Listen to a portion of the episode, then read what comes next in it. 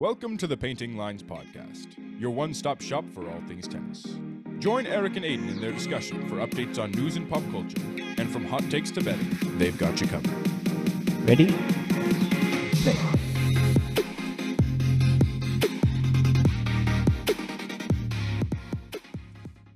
Welcome back to Painting Lines. Last week we gave an update from the first week at Roland Garros, a week which was full of early upsets. And this week we're going to be recapping the second week. And we're mainly going to be looking at the quarterfinals onward. Erik, is there anything else you want to say to uh, introduce this episode? just enjoyed the tournament. You know, congrats to Djokovic, really separating himself from the rest of the big three. All kudos to him. To be honest, I didn't see it coming. I thought he was going to lose to Alcaraz in the semis. So good to see him get it done. I agree. It was uh, very cool to see him win. But let's jump right into it. I mean, I said we were going to be talking about the quarterfinals onward mainly, but the fourth round, really, there was only one big event that I can think of, and that was the double bounce controversy with Rune and Cerundolo. Did you see that? No, tell me about it. So Rune hit this ball, and it was relatively clear that it had double bounced, but the chair umpire didn't see it. So Cerundolo stops the point, and he goes to uh, the chair umpire and is like, "That ball just double bounced. Like, what are you doing? I won that point." And then Rune didn't say anything, and the chair umpire was like, "I didn't see it," and so Cerundolo actually got penalized and he lost the point. It's crazy to think about that because at this point, with like all the automation and stuff that they have, you'd think that they couldn't really miss this. Right. I mean, it kind of reminded me of what happened today with Bublik and Goffin. Similar scenario, wasn't a double bounce, but Bublik hit a nice, not a winner, but a ripper down the line. It was called out, and then Goffin couldn't even play it, but they replayed the point, and Bublik was essentially telling Goffin, like, come on, man, you weren't going to get there. So I think because of the etiquette in tennis, you have to admit when you're wrong. Like, I think in both scenarios, Rune should have admitted that he was wrong. You know, he saw the double bounce, and same thing with Goffin. Yeah, I think they both knew he wasn't going to get that ball back. He barely got a racket on it. There's no way he had enough time to hear the call out and react and then not hit the ball back in. Kind of happened to me this weekend. So I played on Saturday and no Sunday. And what happened was when I hit the drop shot and it double bounced, my opponent got it, but it was a clear double bounce, like just clipped up. And I just immediately stopped the point right there and was like two bounces. Like I I called it if he wasn't gonna call it. The weird thing is, I think in actual match play where it's, say, a tournament setting, it's technically whoever's side it's on, it's their call. Oh, okay. So, like, if I hit it onto your side and it double bounces and then you hit it back over and I say that double bounced and you're like, no, it didn't, I can call a, a judge to come over and watch the next few points, but they can't actually change anything because it's technically your call, I believe. Right, right. That's a good point. Hey, let's get back to the automation. Like you you were saying that shouldn't be happening in today's tennis, Yeah. right? So I would argue that it keeps tennis pure to keep technology out of it. That's true. And tennis is a traditional sport. There's a ton of already in place traditions that a lot of the fans and the players don't really want to see go. But it kind of gets to the point where sports in general, like think about I mean, in baseball, they're doing it right now. They're trying out the pitch monitors so that they could get rid of home plate umpires. Yeah. Well, what do you think about them not using Hawkeye in the French Open? Like it's a little ridiculous. It does seem kind of strange. I think they should have at least had challenges. Yeah, it's pretty funny to see a ball hit on the other side of the court, the umpire run down, point at it, and then make the call. Like, come on, man. You're not you're not making that call. It's like also you don't necessarily know that's the exact mark either. Exactly, exactly. But yeah, look at the US Open. They don't even have line judges anymore. All the calls are made on the system. It is definitely a, a sign of a shifting sport. hmm So let's talk about technology evening out the playing field. Though, like back to what I was trying to say with other sports, if you have two players who one is significantly better than the other, you could argue that that person should win every time with the right technology because it'll make the right calls. But without technology, it essentially evens out the playing field because the person who is less skillful, less talented will ultimately benefit from lack of the per like do you think sports calls should be perfect or should there be a little human error in it Well, I think that either way, you can't say that the favorite person would always win. But I think the technology aspect, while it is nice to have the umpires there, and I think in some sports, there's a lot of sort of ambiguity in a call. So you can't necessarily have a computer that can analyze the play and the situation. Like in basketball, is really what I'm thinking about right now. Mm-hmm. There's a lot of subtleties in how a charge can be called versus a block. Yeah. So unless it's a and a really advanced AI, it would be really tough, I think, for it to do that. In tennis, because of what the judges really do, I think that they probably could be replaced without there being very much impact on the game, and it probably would be better. Yeah, I think they'll always have umpires, chair umpires at least, just to sit there, you know, kind of moderate. But in my opinion, I think this is why I don't like watching basketball because all the reviews slow the game down so much. And that's why I like tennis. Tennis, you know, despite it matches lasting over five hours, moves relatively quick, you know. They have a clock on serves. You're not allowed to sit all day in between sets. Like it does flow. And if you're stopping to review every single point, then That's true, but I think the replays, like, you couldn't really have a computer make those calls in basketball at this point. No, I just think they shouldn't even review it. That they should just let the game go on with human error. Oh, okay. Yeah, yeah, yeah. Like whatever the ref calls is final. Okay. Whew. That's my opinion. I feel like that just puts even more pressure onto the refs. yeah, I mean they get paid the big bucks, don't they? At least NBA refs do. I don't know how much tennis umpires get paid. That'd be a good. Probably a decent amount. Let's look that up. But anyway, moving on from that controversy, the quarterfinals, I really had two matchups that I was really excited to see.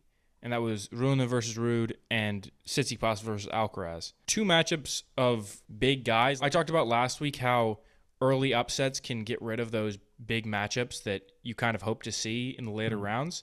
But these were a couple of matchups where I was like, these are guys that are all title contenders essentially. First up, Rune versus Ruud. It was not a pretty match. Yeah, Ruud really dominated Rune in those first two sets. Rune was not playing great. I was gonna say. Yeah, So sorry to cut you off, but I don't think he necessarily dominated him. I think Rune just played so poorly. I just meant dominated as in it was really one sided. Yes. Okay. Fair. Fair. But yeah, and then Rune left the court after the second set and then came back in the third set and like was a different player and he won the third set. And I was just sitting there thinking about what was it, Madrid, where he left the court? Yeah. And then came back, and I was like, if Ruud loses Oh, this, I he's know. gonna be pissed. I know. Because Ruud eventually, yeah, remember he spoke out against it. He was Yeah. like, hey, players should not be allowed to do this when the other person's on serve. Um, it needs to be checked. He was hoping that Rune would have the integrity and, you know, not do it, but this Yeah. would have been fun. This would have been hilarious. Yeah. I don't know. He probably looked in the mirror and was like, or his mom or someone in the locker room told him, hey, eat a Snickers. You're not you when you hungry. exactly. Exactly. He said something like Came that. back a whole different person. Yeah. But then uh, Ruud didn't get rattled in that from that third set. He was able to deliver that in that fourth set and uh, come out on top. Yeah. Yeah. Yeah. Thank God. Honestly, not as close of a match as I was expecting going into it. So Oh, I know. And to be completely honest, I think Rune probably would have played Djokovic way better than Ruud. I think we would have seen a five setter in the final. Djokovic has experience sort of against Ruud and he knows how he plays. I think Rune being so young, it gives him a little bit more of an unknown aspect. So Djokovic would have had to deal with that a little bit more. I agree. Uh, My thesis on this is Ruud is a very defensive player and passive, where he'll let the opponent make the mistake, hence how he beat Rune, because Rune essentially beat himself. But you can't do that against Djokovic. Djokovic is just too sound of a player and he won't make those mistakes. Whereas Rune, he's aggressive. So when his highs are high and his lows are low, Yeah. you know what I mean? Ruud was just sitting there waiting for the wall to miss. He's Yeah. like, oh shit, it's never gonna happen.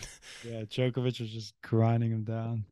Yeah, but then in the other quarterfinal I was talking about, Alcaraz versus Tsitsipas. I mean, really Yeah, just that was disappointing. did not deliver on what I was, on what seemed like would be a really intense matchup. Yeah, I know. We were hoping that that would be, you know, one of the big rivals we see in the future. Yeah. I, I do remember though after that match some tennis outlet posted a video and it was just cartoon of one thing one person spanking the other and then they just posted Alcaraz's face over the Oh. person and I'm like damn man you gotta had to go there Yeah, well, he he owns Tsitsipas. Their head to head is 5-0. Stefanos has never beat Carlos. that's pretty wild to see but uh in the other quarterfinals Khachanov took the first set off Djokovic it was the first set Djokovic lost in the entire tournament but Whoa. then after a tiebreak in the second Djokovic kind of had all the momentum and just carried it through the rest of the match Yeah, that's class of Djokovic, you know, dropping the first set and then coming back and owning him. Exactly. Just, just let his opponent get comfortable and then just like completely destroy them. And then we had that last quarterfinal matchup with Zverev versus Etcheverry. And I, I don't think this was a matchup anybody expected to see in Yeah. a quarterfinal. Etcheverry unseeded and Zverev, the number 22 seed, kind of both coming out of nowhere. Yeah, I know. Well, those Argentinians, they're they're good on the clay. The South Americans in general. Yeah. And Etcheverry got a set, but he was never. I was never really worried that Zverev was going to lose. It seemed that it was written that he would be in the semifinals. I don't know, destiny. hmm Destiny, love it. And then uh, we got to the semifinals. Ruud versus Zverev in the uh, the bottom half, and Alcaraz versus Djokovic. And uh, I got to jump into that first matchup with Ruud, Ruud and Zverev. It really just seemed like Zverev finally hit someone in the draw that was a very capable top level player. I mean, he played Tiafoe, who's a great player, but not in the top 10. And then he plays the number four guy in the world and really sees what what the clay court level should look like. Uh, yeah, this match was pretty funny because I was looking at the odds leading up to the match, and it wasn't even, but it was pretty close. You can get Zverev maybe like plus one ten, um, Ruud minus like one hundred five, and then as the game or as the time approached to the game, the odds were just in so much Ruud's favor, and my dad actually texts me like because he lives in Florida, so you're not allowed to sports bet there, and I'm up in New York, so I place his bets for him. And he texted me like, "Hey, can you put some money on Ruud for me?" And I didn't see the text until like 30 minutes into the game when he was up, I think four love or four one. And I still put the money on, but I got the worst odds. I got him at like minus 385. I didn't even realize the game had started because I was at work. So I'm, I placed this bet. I'm like, wow, like the odds shifted a lot. And then I texted my dad. I'm like, hey, got you these odds. Sorry. And he goes, well, I guess that's what happens when you're when he's up four one. And that's when I realized the match started. So I kept checking in on it, and it was just out of hand. I, it was over before I knew it. Before I can even try to put it on. Blew right through him, to be honest. Yeah. All right. Let's get on to the other one. Really, the matchup that I think probably the most exciting matchup for people that of the tournament, even more than the final. I think. I think people were looking forward to Alcaraz versus Djokovic. I think it's especially because they had their first matchup. It was like a spectacular match. It was three set. Obviously, it wasn't a Grand Slam, but it was three sets, and it was incredibly close sets. I think it was a tiebreak in the third. And so people were just hoping for more fireworks from this match. So the first set, it went out, and I think it really was just some of the highest level of tennis we've seen this year. Djokovic went out and he just took that set. He broke Alcaraz, but it wasn't like Alcaraz played badly on his serve. Mhm. Djokovic really just went out there and was just taking everything that he could. Yeah. How about that shot? I was going to bring that up a little later, but yeah, that was one Ah. of the best shots I think I've ever seen. Should we describe it for the uh, fans if they didn't see it? Yeah. Go for it. I mean, so Djokovic hits a drop shot and Alcaraz comes up to the right side of the net, chips it back over. Djokovic hits a sort of like a half lob. He's just trying to get the distance so that Alcaraz will hopefully give up on the ball. Alcaraz is running after this ball and everyone's just looking at him like, "Oh, there's no way he gets to this," right? He slides he doesn't even just slide to the ball, he slides across the, the path of the ball behind it. As he slides, he swings, spins, and hits the ball at a crazy angle back, continuing the ball across the court, and passes Djokovic. And I think everybody in the audience had to have a second where they were just stunned. And then I everyone was just Djokovic like- had a second where he was stunned. Yeah, it was crazy. It was so good of a shot that I think Djokovic almost forgot that he was playing in the Grand Slam semifinal for a second. and Was just like, that was one of the most spectacular things I've ever seen. Yeah, the the only thing I can compare that to is when Roddick and Federer played a while ago, and Roddick hit that smash, and Federer just whipped it right back, hit a winner down the line, and Roddick was in such disbelief. He took his racket and threw it on the other side of the court and bowed down. Yeah, That, that's just like what you got to do. there's Like, nothing. There's nothing you can do at that yeah, point. exactly. If you're Djokovic, you're you know, kudos, clap, give him a smile. But But yeah, the slide was amazing. such a, a spectacular feat of just pure athleticism. But do you think that pure athleticism is his Achilles heel as we get in later to the match? In a way, I mean, we all know like he grinded out that second set, battled back, but then, like right as Djokovic seemed to be fading, Alcaraz hit what you're mentioning, like this cramping issue, and it may be because he's such a ridiculous athlete. Maybe just his body can't handle the the endurance of that. Very well said. It's going to be interesting to see how his body holds up the rest of his career. Like if he's going to keep pushing and pushing and pushing, and if he's going at this rate, he might not even make it till 30. Yeah. Well, I mean, it's a situation. I mean, it isn't the same type of injuries that Nadal had, but obviously Nadal is known for having some injuries throughout his career, and he has a similar thing. Everybody talks about Nadal and how his he's the grinder. He goes out there and he uh, he plays every single ball. He's playing so deep behind the baseline, getting to everything, and he's had a lot of injuries as well. So I wonder if this is a similar thing that we're going to see with Alcaraz. Yeah. So you brought up an interesting point injury, and this is a cramp. I, I don't believe the two are the same. Like, yes, you know, it impeded his performance, but is this something that he could fix? Like, how do you not cramp up? I think if you take the proper precautions and prepare, maybe you could avoid the cramps. Yeah. Just maybe it's just an experience thing. Yeah. But also, I mean, I was kind of shocked when I started to see it in this match because we saw it earlier in the year. Mm-hmm. When he was playing Sinner in Miami, the same thing happened. He split the first two sets and then goes into the third. He just can't even move. And Sinner's just completely taking advantage of it. And you have to think what is his coaching staff doing to deal with this? Yeah. because it's clearly an issue and if he can't maintain such a high level at these big tournaments and is just running out of gas something has to be done yeah. And I'm sure they will. I'm sure they'll look at this as, you know, something to be learned. yeah and then after obviously he cramped Djokovic took those last couple sets and that set up the uh, the final to me Ruud is in a very similar situation to he had last year. He's playing an all-time great on clay, and I don't know how he can prepare you any differently than he prepared for uh, Nadal. To be honest, I think he lost the match before it even started. I think he is too nice. He needs to come more with a killer attitude and more confidence. Like if you hear him talk, he basically says that he knew he was going to lose to Nadal last year. He knew he was going to like how do you he basically says how do you play against these guys? Like they're great. It's like if you want to win a grand slam, you have to be you have to have the mindset that you can win, not just Yeah. be happy to be there.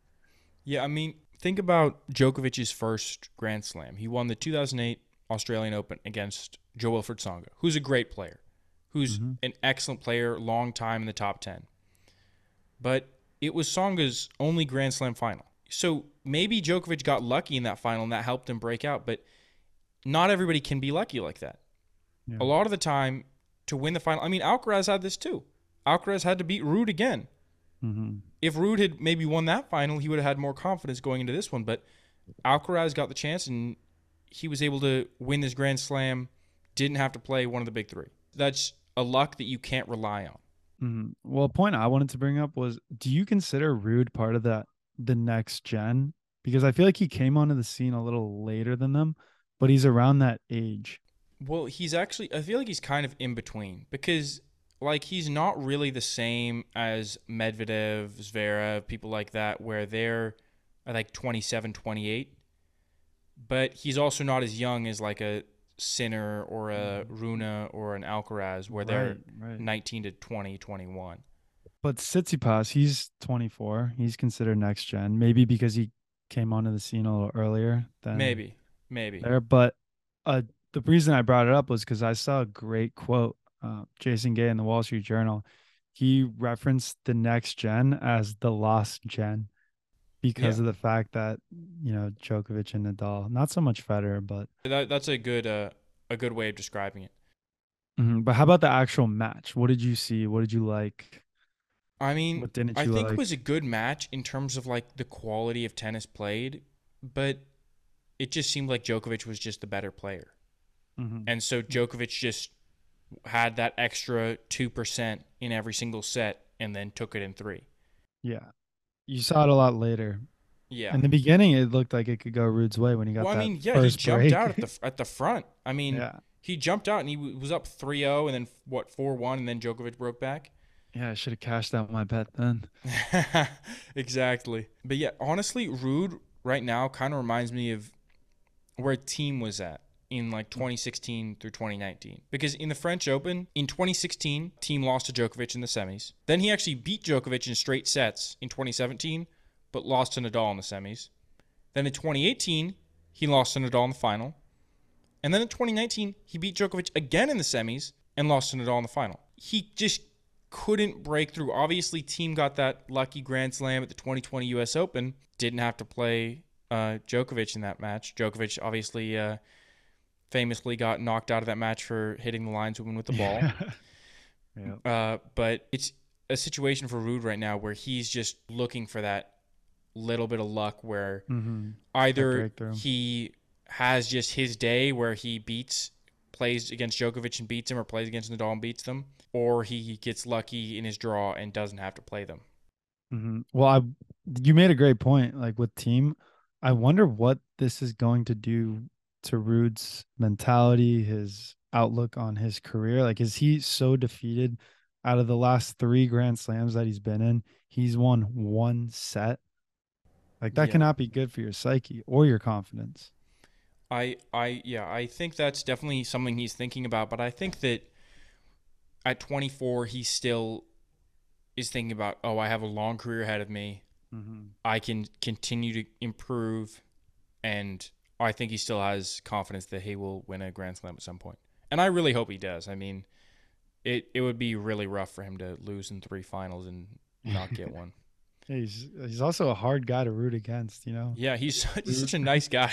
Yeah, that's why I think it hurts. Though I think he's too nice. I see what you're saying. He doesn't Mhm. have that extra little bit of fire. But the thing is, he he probably does. He just doesn't show it on the court. Yeah, well, he said that he he was quoted saying that he wants to be that player that will never break a racket on tour, Yeah, um, and that he wants to be in control of himself hundred percent of the time, which I respect him for. yeah. I wonder if he's just going home and just like pulling out like 25 rackets and just smashing them on his dining room floor. Oh. Just yeah, going full like McEnroe, but only in his only in his like house and just yelling at like the wall. Yeah. But now Djokovic has the uh, most slams all time. How do you think this impacts the goat debate? I mean, I I saw so many comments on social media saying it's over now. It's over. Do you think that's uh, the case? Yes and no. I I do objectively, but there's a part of me that will always say Federer is the goat, just because he had to play in two different eras of tennis. You know, he played against the Sampras's and the Agassiz, like guys who were legit then when the style of play was different, the technology wasn't exactly there, and then also played throughout two decades of innovative tennis, different styles. So I think based on that, Federer is still the GOAT. But if you're talking just based off Grand Slams, wins, all that, Djokovic. And I want to I want to hear what you guys think. I want to hear what the fans think too. So what what about you, Aidan? I mean, to me, I think that him winning this, while hypothetically, oh, he now has the most Grand Slams, and this is actually interesting enough. This is actually the first time he's ever led the Grand Slam The race. Yeah, the Grand Slam race because he's always been like even when they all had 20, he was tied with them. Mm-hmm. But to be completely honest, I don't think this Grand Slam really impacts people's opinions that much. Maybe I'm wrong. Why, But why do you say that? I say that because I think that the people that thought Djokovic was the GOAT, they d- aren't impacted, right? But him having 23 versus 22, how many people were really like that 23rd is what makes him the GOAT? What what how I don't think there were that many people that were looking at that race because he already had tied for the most and he had so many other stats that said he was the best ever in those statistical things. I don't think this one extra Grand Slam really changes that much. I think the people that were saying Federer's the GOAT, Mhm. he already has more Grand Slams than Federer. Him having three more versus two more, I don't think will impact how people would view that uh, difference. So you're saying the GOAT debate doesn't solely depend on how many Grand Slams a player has? I think right? It's it's you're encompassing I everything. th- well, I think it people view the goat debate differently, and so some people view it in terms of the statistics. Some people are looking at it. Oh, Djokovic has the most of all these stats. He's the goat. Other people look at it eh, for like Federer, and they say, "Oh, Federer did these things. He was groundbreaking tennis player. He dominated his era. He maybe had the the best peak of all time. That makes him the goat." But then there are other people like uh, people say, "Oh, Bjorn Borg, he won uh, 11 Grand Slams before he was 25 and then retired. Maybe he's the goat because he was so dominant then." Rod Laver won all four Grand Slams, then turned pro because the Grand Slams were actually amateur when he played, based on my understanding. And he turned pro for seven years, so he couldn't play in the Grand Slams. And then he went back and he won them all again in the same year. So there were two separate years where he won all four of them. Maybe he's the GOAT because he was insanely dominant whenever he played in them. He would have had so many if he had been able to play in his entire career. So I think that it depends or how you're looking at it, and because of that, I think the people that already thought Djokovic was the goat obviously still think it. I don't think anybody's really been that swayed by that 23rd. hmm That's fair. Did you happen to see the other GOAT who was in Djokovic's box? Uh, Tom final? Brady, Tom Brady. I did see That, that. that's pretty funny. That's ironic because yeah, think about it. Like we're saying, he's going for GOAT status, and to have Tom Brady, who many people consider as the GOAT, there, pretty funny. What did you think of his jacket? How it already had the 23 imprinted on it? I, I I noticed that, and they I think they commented on it, but I also looked back, and I think when he won the 22nd at the Australian Open, it also had a 22 on it. Oh wow. So I think I think it was something that was kind of a a trend. Like they they had Mhm. already done it before in a way. But it was it was more noticeable because it was the uh or Mhm. more brought up because it was the actual breaking the record. Right. I think if Djokovic would have won that calendar slam in 2021, he would have been undisputed GOAT. All right, let's keep this GOAT debate going another time. It, it's never ending. There there is no right or wrong answer. That's true. But we're gonna hop into segments. So what's new in tennis? Well, while Djokovic was winning this 23rd Grand Slam, a former rival of his was kind of getting a moral victory in the London neighborhood of Surbiton. Murray won the Surbiton Trophy Challenger, which is pretty cool. I mean, it's his second title of the year. I mean, two challengers, but still a second title of the year. And I think it's great because I think it's just building up his confidence going into Wimbledon, which he's been really, I think, hoping to do well in. I think it's great too. This dude just clearly loves to play tennis. Yeah. You know, fake hip, hip replacements, still going playing challengers. Man, he does not care. He just wants to play. Exactly. I mean, for him. I think it's it's very different than how some other people play challengers where they're viewing it like, "Oh, this is going to be our way of building back up to get to the higher level." I feel like Murray's just like, "I'm just going to go play and just like try to win." I feel like it's a high risk, high reward because if you don't win the whole thing, it looks terrible. Yeah, like like Thiem Like, Yeah, and Berrettini. or Berrettini in Phoenix, yeah. Jeez. Speaking of Berrettini, I mean, did you see his uh his match uh, against Sonego? I didn't see it, but I heard he. Oh my god, well. he got absolutely clobbered. And what's crazy is he won that tournament last year. Oh man. So, like we were talking about last week with the ranking points, he is going to go straight down in terms of ranking. Ooh. I mean, he, I think next week is the the Queens Club Challenger, which is like, Mhm. or not Challenger, the Queens Club uh, tournament. Interesting because if he doesn't do well in that tournament, he's going to drop out of like the top fifty Is he in danger of not qualifying uh, for what for Wimbledon? Wimbledon? Wimbledon, yeah. I think he will probably be in the ranking high enough that he'll get a qualifier Mhm. and won't have to like go through the actual qualifying process, but it's going to be closer. I don't think he'll be seeded. Wow. Yeah, the only highlight I saw from that match was uh I think Sonego put up a like a desperate lob and Berrettini could have smashed it, but then like lightly hit it on his racket and like as a drop shot and Sonego ended up chasing it down and then lobbing Berrettini. Berrettini tried to be cute, go through the tweener and lost the point. One that he clearly should have won. That's so bad. Yeah. All right. What about you? What did you see? Mine is kind of a little uh gossipy part of the news, but Stefanos Tsitsipas and Paula Badosa are Instagram official. So those two are dating. Can you believe that? I don't I really mean- know who Paula Ba- Baudos Uh, is. she's she's in on the WTA tour. Dude, she's Oh, a pretty famous Spanish tennis player. well, that's why that's why Oh, our, our uh, podcast is about ATP tennis because I unfortunately don't follow WTA tennis. Uh, Uh, yeah, super, super I think it's pretty. I think it's funny. I don't know how. Uh, I know Monfils. He has a uh, tennis player wife too. What did you think about him saying uh, he wanted Margot Robbie at that one tournament? Yeah, right. Right. Well, I thought it was pretty funny. I I saw this because I saw a picture of them two and Steph or it was actually get this. They made an Instagram together. Very cringy. Um and it said on it it was a selfie of them and it said zero grand slams but all the love in the world. yeah, So I wonder if he between came up with that caption. oh, I know. Eh, At least they're making light of their Yeah. lack of grand slams. Yeah. Well, uh, you want to get on to uh, bet of the week?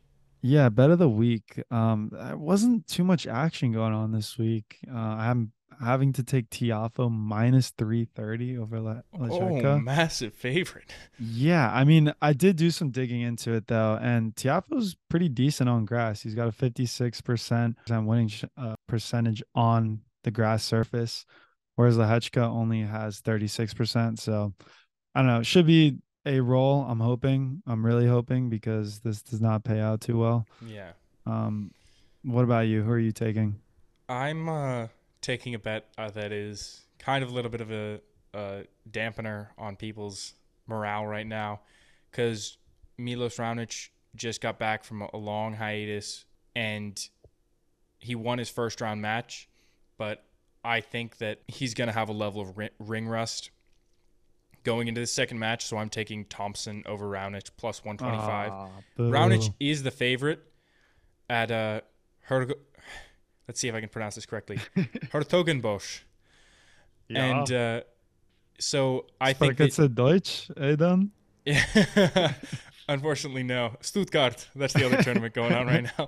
But uh yeah, I think uh he is just going to have that level of hasn't played in 2 years. Played the first match, wins it, but I think there's going to be a level of shakiness going into that second round. Mm-hmm. I agree. This will be a good one.